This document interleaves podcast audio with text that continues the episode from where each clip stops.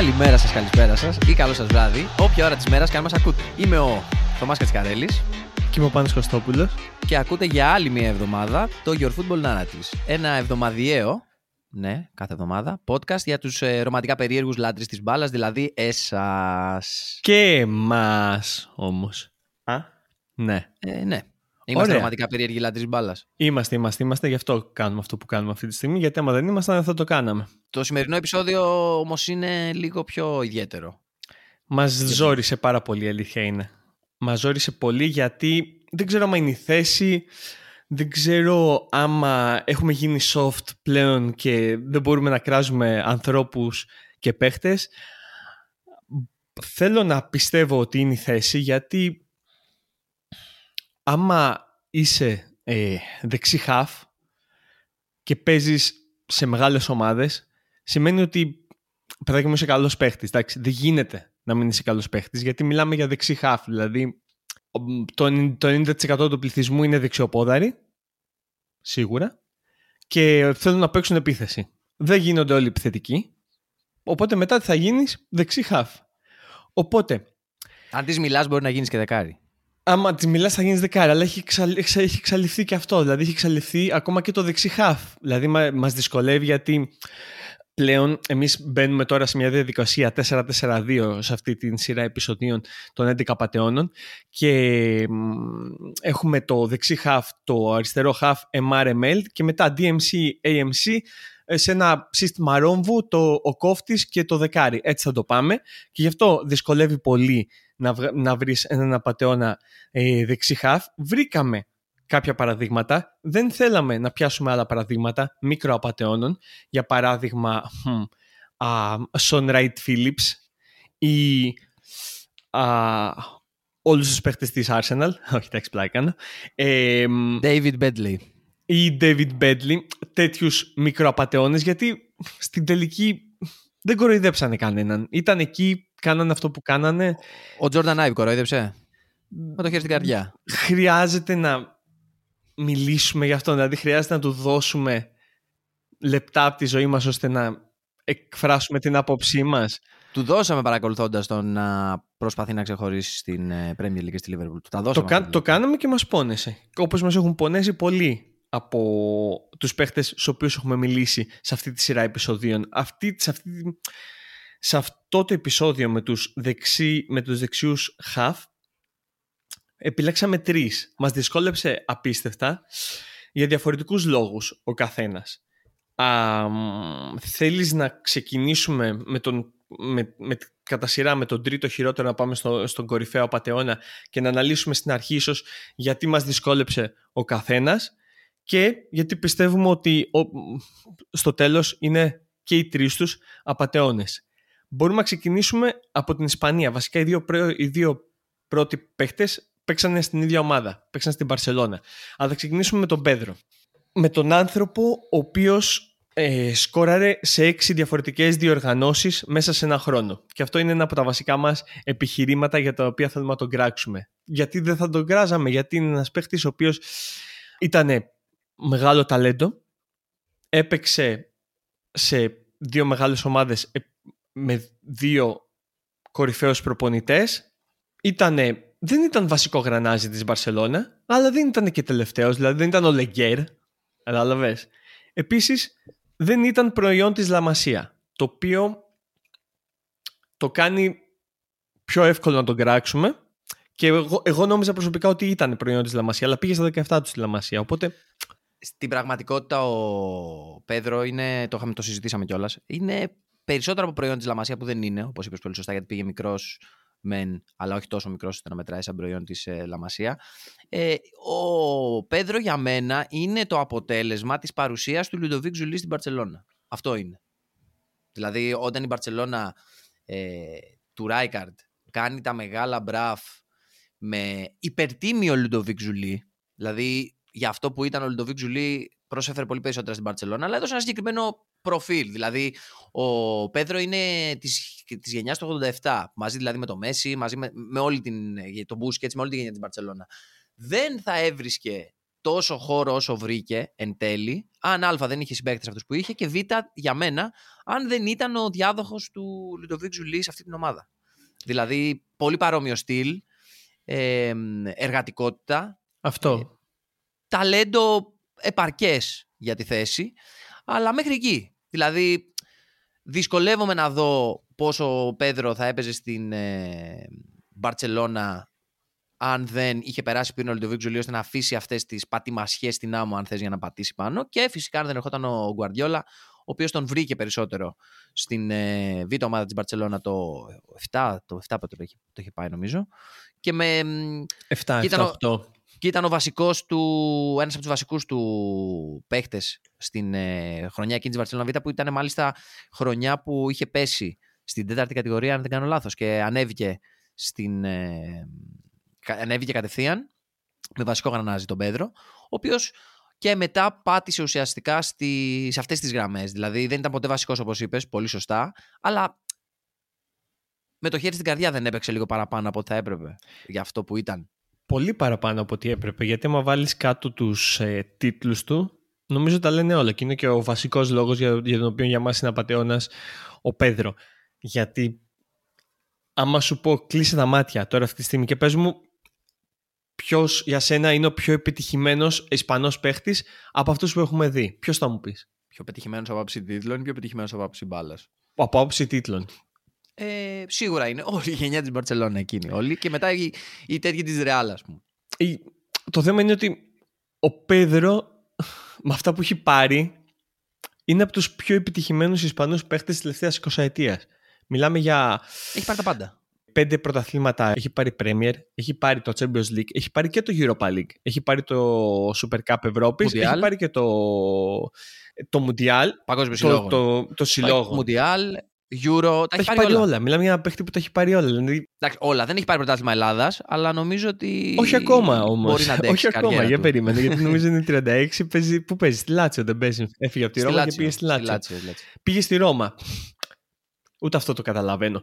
Δηλαδή, μου φαίνεται πολύ περίεργο που αυτός ο παίχτης έκανε τέτοια καριέρα και τον εμπιστεύτηκαν προπονητές σαν τον Μουρίνιο ή τον Guardiola. Το καταλαβαίνω μόνο από το fact ότι Μουρίνιο και Guardiola μπορεί να είχαν παίχτες μπροστά οι οποίοι δεν μαρκάρανε και χρειάζονταν έναν παίχτη ο οποίος να είναι όπως είπες εργατικός, να είναι σκυλή και να, να γυρνάει πίσω γιατί δεν γυρνάει κανένας άλλος απολύτως. Οπότε κάποιος πρέπει να καλύπτει πίσω. Γιατί μετά πήγε ο Νεϊμάρ στην Μπαρσελόνα και τέλειωσε η καριέρα του, του Πέδρο στην Μπαρσελόνα. Πήγε στην Τσέλσι. Α, πήρε μια Premier. Α, πήρε ένα Europa League. OK. Okay. Τιμιότατος ήταν στην Τσέλσι, αλλά αυτό δεν λέει, δεν λέει και τίποτα. Δηλαδή, ο τιμιότατος ήταν πάντα ο Πέδρο από αυτή την άποψη, αλλά δυστυχώς για αυτόν, βάσει του τι μας έχει δείξει το γήπεδο, για να μην πω ικανότητες, γιατί δεν ξέρουμε, μπορεί πραγματικά όταν προπονήσει ο Πέδρο να είναι μάγος.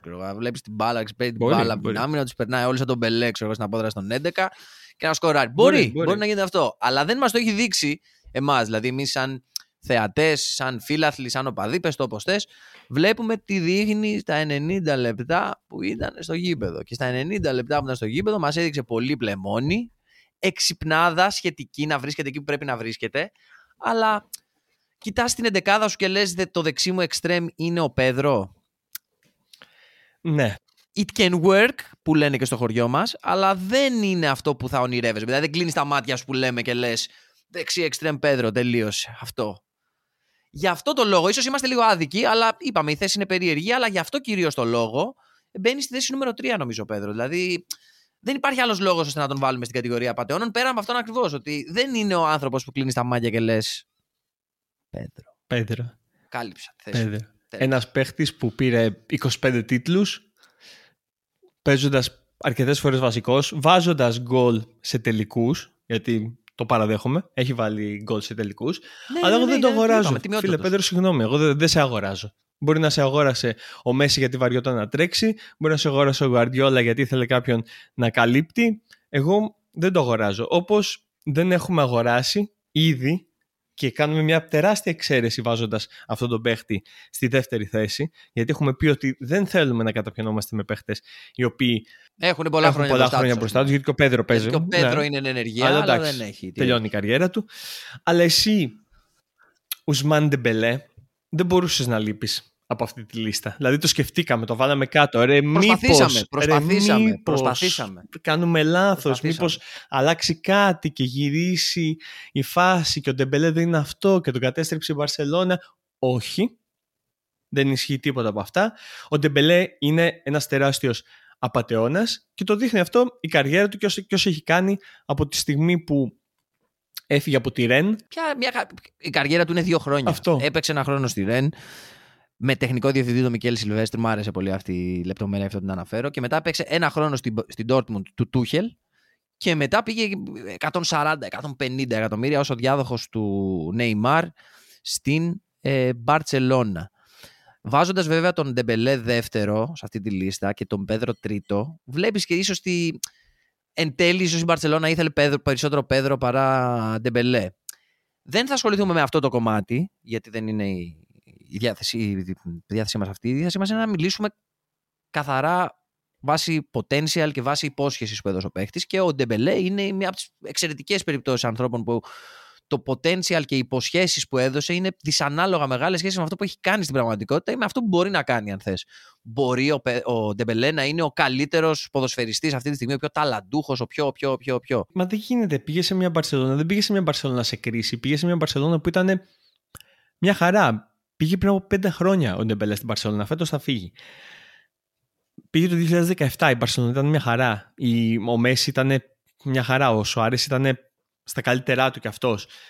Και ε, πήρε απίστευτες και πάρα πολλές ευκαιρίες από την Μπαρσελόνα να αποδείξει α, χωρίς πίεση, χωρίς καμία πίεση, γιατί την πίεση εκεί την παίρνει όλη ο Μέση. Δεν χρειάζεται, εσύ δεν έχεις πίεση, αγόρι μου. Ο Μέση την έχει την πίεση, γιατί είναι ο παίχτης που καλείται σε κάθε μάτς να βάζει τουλάχιστον δύο γκολ.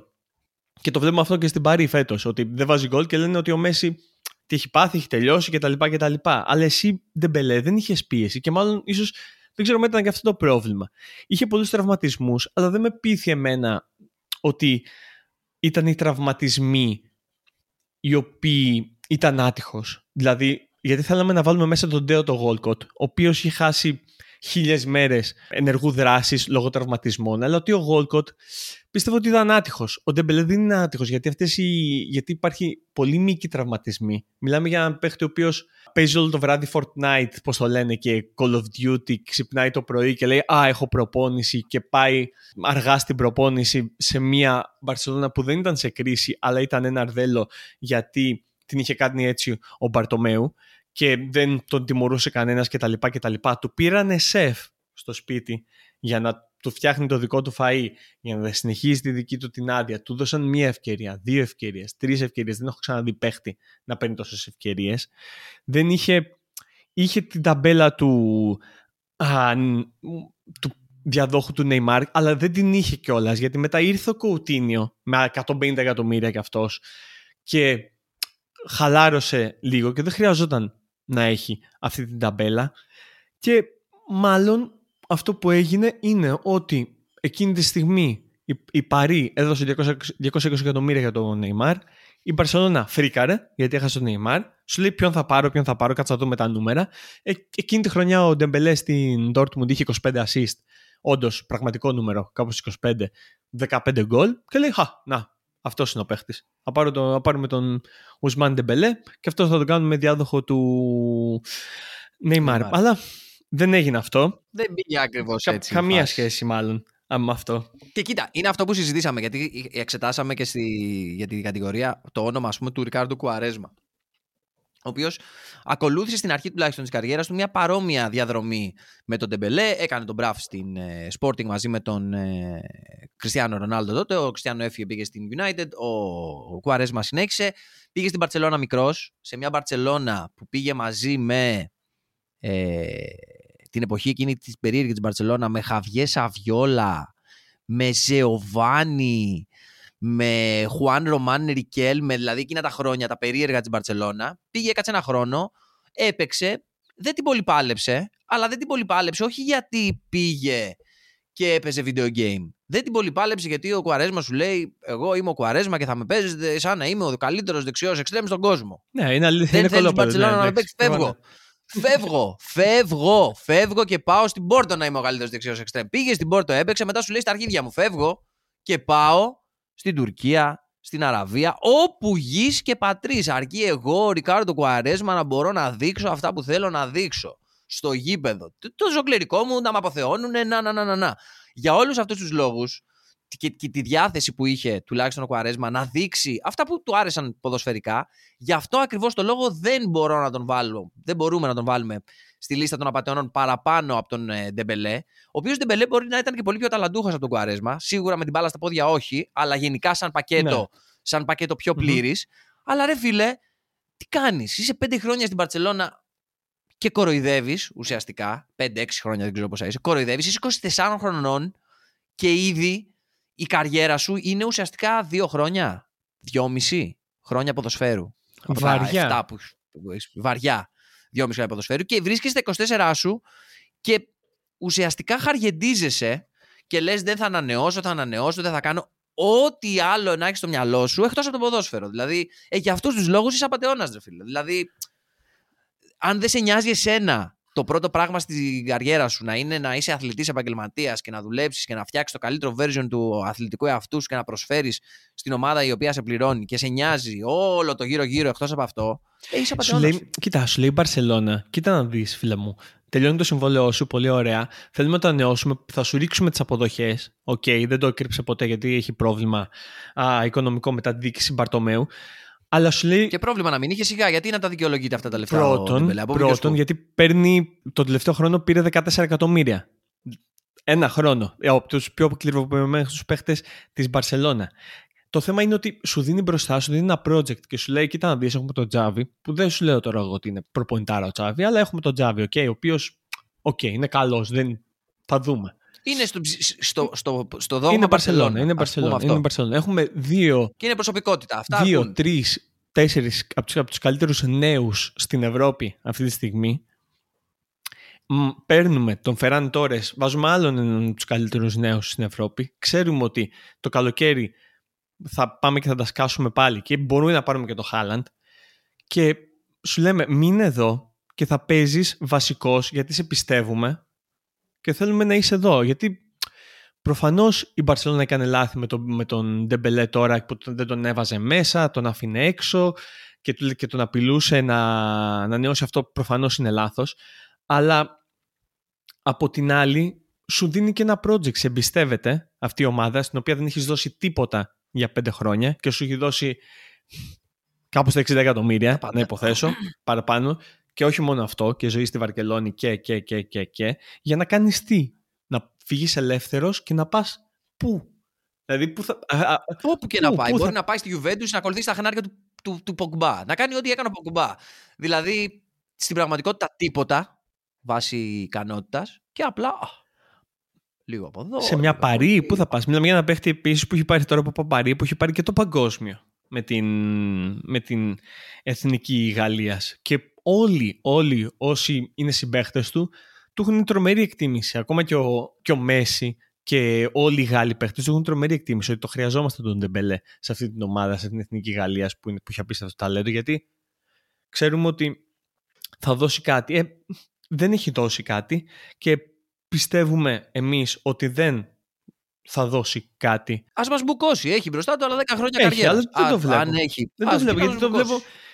Δεν μ' αρέσει και η προσωπικότητά του, να σου το πω έτσι, κατάλαβες. Δηλαδή, βλέπω έναν τύπο ο οποίος είναι επαγγελματίας ποδοσφαιριστής και κάνει όλα αυτά τα αντιεπαγγελματικά που είπαμε. Είναι ένας τύπος ο οποίος πριν από δύο χρόνια ήταν με τον Κρίσμαν στο δωμάτιο στην Κίνα, άραζε και, ε, ε, και Και κράζανε τους και υπαλλήλους. παίζανε PlayStation, ξέρω εγώ, και κράζανε τους υπαλλήλους που ήρθαν να, φτιάξουν, να τους φτιάξουν την τηλεόραση και τους κράζανε ρατσιστικά επειδή δεν Ήταν Ασιάτες. επειδή ήταν Ασιάτες και μιλάμε για τον Ντεμπελέ που είναι μαύρος και δηλαδή αν είναι δυνατόν πραγματικά.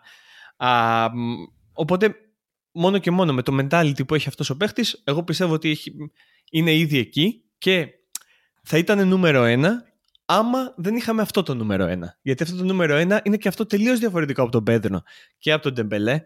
Γι' αυτό που μας είχε δώσει εμάς πάλι αυτό που μας έδωσε να πιστεύουμε και γι' αυτό που στο τέλος έγινε και είναι και μια στενάχωρη ιστορία.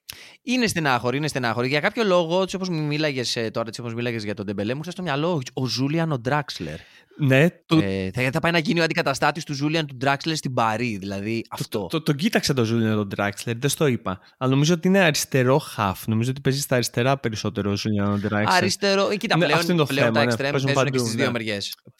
Και ο Ντράξλερ δεν είναι απατεώνας, απλά δεν είναι top class. Δηλαδή αυτό είναι αυτό που υπέφερε ο Ζούλιαν Ντράξλερ. Οκ, okay, να το δεχτούμε. Ε, τουλάχιστον προσπάθησε. Ουσμάν Ντεμπελέ δεν έχεις προσπαθήσει. Τουλάχιστον στα δικά μας μάτια αρκετά. Ε, και κερδίζεις, επάξια τη θέση νούμερο 2. Και η θέση νούμερο 1 έχεις δίκιο. Είναι ένας ιδιαίτερος ποδοσφαιριστής. Περισσότερο μπαίνει σε αυτή τη θέση για μας γιατί μας πρόδωσε τις προσδοκίες που είχαμε τότε. Ε, στην, μια περίοδος στην οποία ήταν ο, για, κατά πολλούς ο δεύτερος καλύτερος δεξιός εξτρέμ στον κόσμο και ένας από τους καλύτερους ε, νεαρούς. Μιλάμε για τις αρχές της δεκαετίας του 2000 και μιλάμε για... Τον Άντι Βαντερμέιντε, του Άγιαξ, της χρυσής γενιάς του Άγιαξ. Της χρυσής γενιάς του Άγιαξ. Της πρώτης χρυσής γενιάς του Άγιαξ μετά τη γενιά του 95. Μιλάμε για μια ομάδα η οποία είχε έναν πιτσιρικά Ζλάταν Ιμπραήμοβιτ, είχε έναν πιτσιρικά ε, Ράφαλ Βαντερφάρτ, είχε έναν πιτσιρικά Άντι Βαντερμέιντε, είχε έναν πιτσιρικά Μάξουελ. Αν θες. Έχουμε αναφερθεί και για το Μάξουελ σε, σε προηγούμενο επεισόδιο. Εκεί με τα αριστερά μπακ μπορεί να το βρείτε. Ε, αλλά ήταν μια πραγματικά καλή ομάδα του Άγιαξ. Νομίζω σε εκείνη την ομάδα έπαιζε και ο Αναστασίου ή ο Μαχλάς. Ε, ή ο ένας και οι δύο. Πρέπει να ήταν. Ο Χαριστέας, ο, ο, Χαριστέας, ο Μίντο, σωστά, ο Μίντο. Ναι, ναι, ναι, ο Μίντο. Ο Μίντο θα ξανααναφερθούμε στο Μίντο. το λέμε είναι spoiler alert, αλλά ο Μίντο θα είναι στην ε, μία από τις θέσεις των απαταιών επιθετικών γιατί είναι μεγάλος. Είναι μεγάλο. Ο Μίντο είναι. Πραγματικά, όσο, όσο μας δυσκόλεψε αυτό το podcast για να βρούμε ε, δεξιά half, αυτό με τους επιθετικούς θα μας δυσκολέψει γιατί κάποια στιγμή θα πρέπει πες, να μιλάμε 8 ώρες και να πούμε έλα σταμάτα, σταμάτα γιατί έχουμε βγάλει ήδη 28 και πρέπει να κόψουμε πίσω για να βγάλουμε τους τρεις. Εκεί πιστεύω θα είναι από τα καλύτερα, θα είναι από τα πιο δυνατά επεισόδια. Θα έχουμε, έχουμε πράγματα. Δηλαδή, για παράδειγμα, αυτό το συζητάγαμε και στην περίπτωση του Πέδρο. Ο Μπόγιανο Κρίκιτ είναι απαταιών. Ναι, αυτό ναι. δεν το διαπραγματεύει, δεν το, δεν το ναι, λέει ναι. κανένας. Είσαι μεγάλος απαταιών, αλλά ποια η θέση σου; Θα μπορούσε να μπει και στα δεξιά εξτρέμ, αλλά δεν είναι δεξιό. Ούτε επιθετικός είναι, ούτε αριστερά. Θα δούμε που θα τον χωρέσουμε κι αυτόν. Ε, αναφέρονται τιμή Σένεκεν στη θέση του δεξιού εξτρέμ και θα μπορούσαν κάλλιστα να είχαν μπει εδώ. Ε, και επανερχόμενος στον ε, Άντι Βαντερμέντε, η παρέα από το παρεάκι που είχε ο Άγιαξ εκείνη την εποχή, του είπα, ο, ο Ιμπραήμοβιτς, ηγέτης, αρχηγός, μεγάλος, με κολλητό Μάξουελ αδερφό, όπως προέκυψε και στην πορεία. Με κάποιο μαγικό τρόπο ο Άγιαξ καταφέρει να έχει συμπέχτη του μπροστά το Μίντο, ο οποίος Μίντο δεν θα αναφερθούμε περισσότερο, αλλά μιλάμε για περιπτωσάρα ποδοσφαιριστή, ανθρώπου, τύπου. Ναι, γενικά ναι, είναι ναι, περιπτωσάρα ναι, ναι, ο Μίντο. Τον αναφέρουμε. Και δεξιά τους είχε στον Άντι Βαντερμέιντε και από πίσω τους προς τα αριστερά τον Ράφαελ Βαντερφάρ. Και δηλαδή, Σνάιντερ. Και Σνάιντερ. Δηλαδή και Steven PNR και πιο πίσω. Και έτσι, έτσι, έτσι, μπράβο. Και ε, μπορούμε να μιλήσουμε όλη την ομάδα του Άγιαξ εκείνα, αν θέλουμε να τους πιάσουμε. Ήταν όλοι. Ομαδάρα, ε, ομαδάρα, τουλάχιστον ωραίοι παίχτες ακριβώς. Ε, Παρ' όλα αυτά, ο Άντι ξεχωρίζει γιατί από αυτή την ομαδάρα ξεχώριζε, αν όχι ο πρώτος. Δηλαδή, εκείνη την εποχή ξεχώριζε περισσότερο από τον ε, Ιμπραήμοβιτς. Σίγουρα, ο Ιμπραήμοβιτς δηλαδή έγραφε μεν. Αλλά και ο Σουάρες το έκανε στην Ολλανδία και αρκετοί το έκανε στην Ολλανδία. Δηλαδή, ο Ιμπραήμοβιτς δεν ήταν ακόμα ο Λάταν που ξέρουμε και πάλι και λόγω του Μίντο δεν ήταν τόσο ξεκάθαρα ο νούμερο ένα στάρ.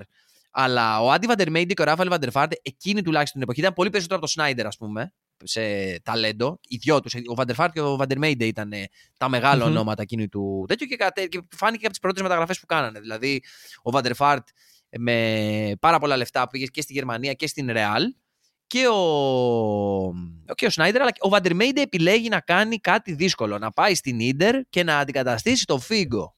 Να παίξει με τον Φίγκο και να τον αντικαταστήσει ω ο καλύτερος δεξιός εξτρέμ στην Ευρώπη. Και πάει στην ντερ όχι έτοιμος ψυχολογικά σε μια καλή ηλικία 24 χρονών, δηλαδή δεν το λες αυτά, αλλά από εκεί που ήταν ο νούμερο ένα superstar στην Ολλανδία με το τρελό παρεάκι Σλάταν, Μάξουελ και Μίντο που κάνανε παρεάκι, αλυτεύανε στη, στους δρόμους του Άμστερνταμ όπως ε, θα μπορούσαν νεαροί ποδοσφαιριστές και μόνο να κάνουν, ε, βρίσκεται στην Ίντερ όντας τους ζητάνε να πάρει τον πρωταγωνιστικό ρόλο. Να είναι ο Σταρ. Και βρίσκει μια ίντερ η οποία δεν είχε πιτσιρικάδες όπως ήταν ο Άγιαξ. Βρίσκει μια ίντερ στην οποία όλοι οι παίχτες, όπως έχουμε ξαναμιλήσει και σε προηγούμενα επεισόδια, στα επεισόδια για τον ε, Μάσιμο Μωράτη, αν δεν είχε πρόβλημα σε κάτι, ήταν στους παιχταράδες. Είχε πάρα πολλούς. Και ο Άντι Βαντερμέιντε επιλέγει, πηγαίνοντας στο Μιλάνο, να κάνει αυτό που κάναν και άλλοι πριν από αυτόν, το οποίο είναι να αράξει. Είχε τραυματισμούς, σίγουρα. Είχε προβλήματα ψυχολογικά, σίγουρα και αυτά ακριβώς επειδή είναι ιδιαίτερα, δεν μπορούμε να ψέξουμε κανέναν για τέτοιου είδους προβλήματα. σα ίσα τους στηρίζουμε. Αλλά έκανε ό,τι καλύτερο μπορούσε. Δεν νομίζω, γιατί μιλάμε, όταν μιλάμε για αυτούς τους τρεις παίχτες, Πέδρο, Ντεμπελέ, Βαντερμέιντε, ο Βαντερμέιντε είχε πολύ περισσότερο ταλέντο και από τους υπόλοιπους δύο. Ο τύπος ήταν παιχταράς. Ήταν γραμμιτζής, δεξί χάφ, ό,τι ήθελες από το δεξί σου χάφ. Τριπλαδόρος, γρήγορος, με φοβερό πόδι. Δηλαδή τα ήταν τα δύο-τρία χρόνια που είχε παίξει. Τα ήταν... πάντα, τα πάντα. Είχε τα πάντα. Δηλαδή το διάδοχος ή ο επόμενος φύγος δεν ήταν α, αστείο. Ίσχυε. Αλλά για μένα και για μας δεν έκανε αυτό που έπρεπε να κάνει για να κάνει το fulfill το potential. Και το λέω, και το λέω μόνο και μόνο για ένα, για ένα λόγο. Μόνο και μόνο για την ιστορία με τη γυναίκα του και το Μονακό. Δηλαδή εγώ ήθελα να πω την ιστορία με τη γυναίκα του και το Μονακό. Δεν με ενδιαφέρει τίποτα άλλο. Μετά μπορούμε να πατήσουμε cancel και να κλείσουμε. Κλάκα να κλείσουμε την υπολογιστή να το πετάξουμε τον παράθυρο. Γιατί εκεί βλέπεις ότι ακού να δεις μην μου λες τέτοια γιατί είσαι απαταιώνας ρε φίλε κατάλαβες. Δηλαδή όταν έχεις την ευκαιρία να παίξεις σε μια καλή Μονακό α, και παίρνεις τηλέφωνο τη γυναίκα σου και της λες: Κοίτα, έχω, έχω ε, πρόταση από τη Μονακό, πολλά λεφτά, πάρα πολλά λεφτά. Μπορούμε να πάμε εκεί και να κάνουμε τη ζωή μας. Ακόμα και αυτό είσαι απατεώνας γιατί πας για τα λεφτά, αλλά τέλος πάντων. Και σαν προοπτική Μονακό είναι καλύτερη από την Everton που πήγες. Αν και η Everton ήταν εκείνη τη χρονιά. Τους κase, η Everton τους έσκασε 30 ναι. λεφτά. Ήταν ναι, ναι, ήταν τσουλού. Οκ, okay, αλλά για εξέλιξη παίχτη δεν, δεν πας στην Everton του David Moyes. Τέλος πάντων, θα το, θα το συζητήσουμε αυτό για την Everton. Και παίρνει τη γυναίκα του και τη λέει: Λοιπόν, έχω πρωτασάρα από τη Μονακό, είμαστε έτοιμοι. Το μόνο πρόβλημα είναι ότι καταλαβαίνω ότι είσαι ζωόφιλοι, αλλά θα πρέπει να μείνουμε σε ένα διαμέρισμα, σε ένα apartment. Δεν μπορούμε να μείνουμε σε ένα σπίτι με κήπο, γιατί είμαστε στο Μονακό. Τι να κάνουμε, είμαστε στο Μονακό. Και του λέει: Όχι, δεν γίνεται, γιατί πού θα έχω τη ζεύρα μου. Και είναι ένα πρόβλημα αυτό. Για δηλαδή, όλους. Ε, ε, κάποιος, όχι για όλους, αλλά κάποιος θα πει το εξής. Σιγάρε, φίλε, με τη ζεύρα σου. Αλλά εγώ θα πω το εξής. Μην ξεκινάτε στη σκέψη σου από το σημείο σιγάρε, φίλε, που θες και ζεύρα. Ξεκινάτε ένα βήμα πιο μπροστά. Έστω ότι ζεύρα. Τι θα την κάνεις; Θα τη βάλεις στην αποθήκη τη ζεύρα; Θα την στο σαλόνι, θα την έχεις, θα την ταΐζεις; Δεν γίνεται. Γιατί έχει ζεύρα. και ξέρεις κάτι, δεν είναι, δεν είναι σε εμάς να το κρίνουμε αυτό έστω ζεύρα. Και προχωράμε ένα βήμα παραπέρα. Και σου λέει: Δεν θα παίξω στη Μονακό γιατί έχω τη ζεύρα μου και θέλω να πάω κάπου να την μπορώ να την βάλω. Και η λύση σου είναι να πας να την βάλεις πού, στο Λίβερπουλ. δηλαδή πήρες τη ζέβρα, υποθέτω από την Αφρική, για να την πάρεις να την πας στο Λίβερπουλ. Μια περιοχή η οποία σίγουρα, σίγουρα είναι τίγκα με ζέβρες. Δηλαδή έχοντας περπατήσει στους δρόμους του Λίβερπουλ, όσοι τυχεροί το έχουν κάνει, αν είναι κάτι που βλέπει σίγουρα, σίγουρα είναι ζέβρες. Ζέβρες και Beatles. Μάλλον πρώτα ζέβρες και μετά Beatles. Αυτό που δεν βλέπεις είναι ήλιο. Και δεν ξέρω τι κάνανε με τη ζέβρα χωρίς ήλιο. Αλλά εντάξει, οκ, okay, τέλος πάντων. Αποφάσισε και πήγε στην Everton. Okay. Ε, του έδωσε τα διπλά λεφτά που του έπαιρνε στην Ίντερ. Η οποία Ίντερ, αν ξέρουμε κάτι, είναι ότι κάνει overpay τους παίχτες. Να τονίσω ότι τη χρονιά που πήγε ο Βαντερμέιντε στην Ίντερ δεν ήταν καν η ακριβότερη μεταγραφή της Ίντερ. Εκείνη τη χρονιά η ακριβότερη μεταγραφή της Ίντερ ήταν ο Ζούλιο Κρούζ. ο οποίος έδωσε. Έδωσε, έδωσε Ζούλιο Κρούζ. Έδωσε τιμιότατος. Ακριβώς. Έτσι. Γιατί ακριβώς εκείνη το θέμα το ψωμί. Ότι αν είσαι τίμιος στην ψυχή. Δηλαδή, ο Άντι Βαντερμέιντε έπαιξε στην Ίντερ εκείνη τη χρονιά και είχε να ανταγωνιστεί στα, στα φτερά. Γενικά, οκ, okay, ήταν ο Κίλι Γκονζάλες που ήταν στην άλλη μεριά. Μα το δεχτούμε. Ήταν ο Ρεκόμπα που έπαιζε γενικά. Ήταν ο Μπουρούκ Οκάν, ο οποίος πήρε κάποια ματς. Πήρε γενικά αρκετά ματς ο Άντι Βαν ντερ Μέιντε τη χρονιά του στην Ίντερ, ε, με συμπαίχτε τον Αντριάνο, τον Καμάρα, τον Καραγκούνη. Είχε δηλαδή, ήταν ανώμαλη ομάδα της Ίντερ εκείνη. Ε, Μοχάμετ Καλόν, Φραντζέσκο Κόκο. Έχουμε μιλήσει για αυτούς τους παίχτε ε, στο παρελθόν και απορώ κι εγώ γιατί δεν μπόρεσαν να ενώσουν όλοι αυτοί τις δυνάμεις τους ε, και να δώσουν κάτι περισσότερο στην Ιντερ μαζί με τον Φαρινός στο κέντρο, τον Εμρέ. Γενικά ήταν περίεργη ομάδα της Ιντερ. Ε, η επιλογή του να πάει στην Everton τότε που πήγε, μετά από μια κακή διετία στην Ίντερ, στην οποία ήθελε ρε παιδί μου να πεις ότι θα πάμε να κάνουμε διαφορά. Premier League. Βγάζουμε την ιστορία για τη Ζεύρα για μισό λεπτό και βλέπουμε Premier League, Champions League, Everton του David Moyes στα καλύτερά της. δεν ήταν και τόσο άσχημη επιλογή από άποψη ποδοσφαιρική. Το πρόβλημα είναι ότι πηγαίνοντας εκεί ο Άντι Βαντερμέιντε δεν ασχολήθηκε σχεδόν με τίποτα ποδοσφαιρικό. Πήρε τα διπλά λεφτά αυτά που έβαινε στην Ιντερ και είναι ο βασικός λόγος που τον ενδιαφέρε και ασχολήθηκε μετά με κάτι το οποίο δεν θα έλεγε στο Λίβερπουλ ότι είναι διάσημο γι' αυτό. Παρ' όλα αυτά ο Άντι Βαντερμέιντε κατάφερε. Το έκανε διάσημο. Και... Το, το, το έκανε διάσημο. Κοίτα, δηλαδή... κοίτα, ίσως για Αγγλία το Λίβερπουλ να είναι, αλλά όταν σου έρχεται στο μυαλό το Λίβερπουλ, δεν σου έρχεται η ατάκα του Βαντερμέιντε να λέει Φίλε, να λέει σε ποιον το είπε, σε έναν. Στον Τρέντε. Στο... Στον Ρόι στον Τρέντε. Στον Ρόι όταν, όταν προσπάθησε να αποτρέψει τον Τρέντε από το να πάει στην Everton, Αντρέντε, ας τον κρατήσουμε λίγο στο τον Τρέντε, τον, τον θέλω για, για αργότερα, για κάποιο επεισόδιο αργότερα. Λοιπόν, και να προσπαθεί να πει στον Τρέντε γιατί λέει, φίλε, πρόσεχε στο Λίβερπουλ. Έχει γυναίκες, έχει στριπτιτζάδικα, έχει πολύ αλκοόλ και πολύ κοκαΐνη. Δεν θα περιέγραφα το Λίβερπουλ ως μια τέτοια πόλη. Έχει στριπτιτζάδικα, ναι. Μπορείς να βρεις ναρκωτικά. Ούτε εγώ, ναι. αλλά μάλλον... Έχει, έχει αλκοόλ. OK, okay, είναι Αγγλία, προφανώς έχει αλκοόλ. Αλλά δεν είναι αυτό που είδες εσύ αντι Βαντερμέιντε στο Λίβερπουλ και δεν χρειάζεται να προσπαθείς να μας πείσεις ότι αυτό. Κοίτα, ε, μια άλλη ιστορία που μου άρεσε από εκεί είναι ότι μια, φορά, ότι μια μέρα γύρισε στο σπίτι και το είχαν κλέψει όλα. Και όταν λέω όλα, ενώ μια Ferrari, ένα Mini Cooper και το σκυλί του. Και η ζεύρα; την αφήσανε εκεί, δεν μπορείς να την κουβαλήσουν.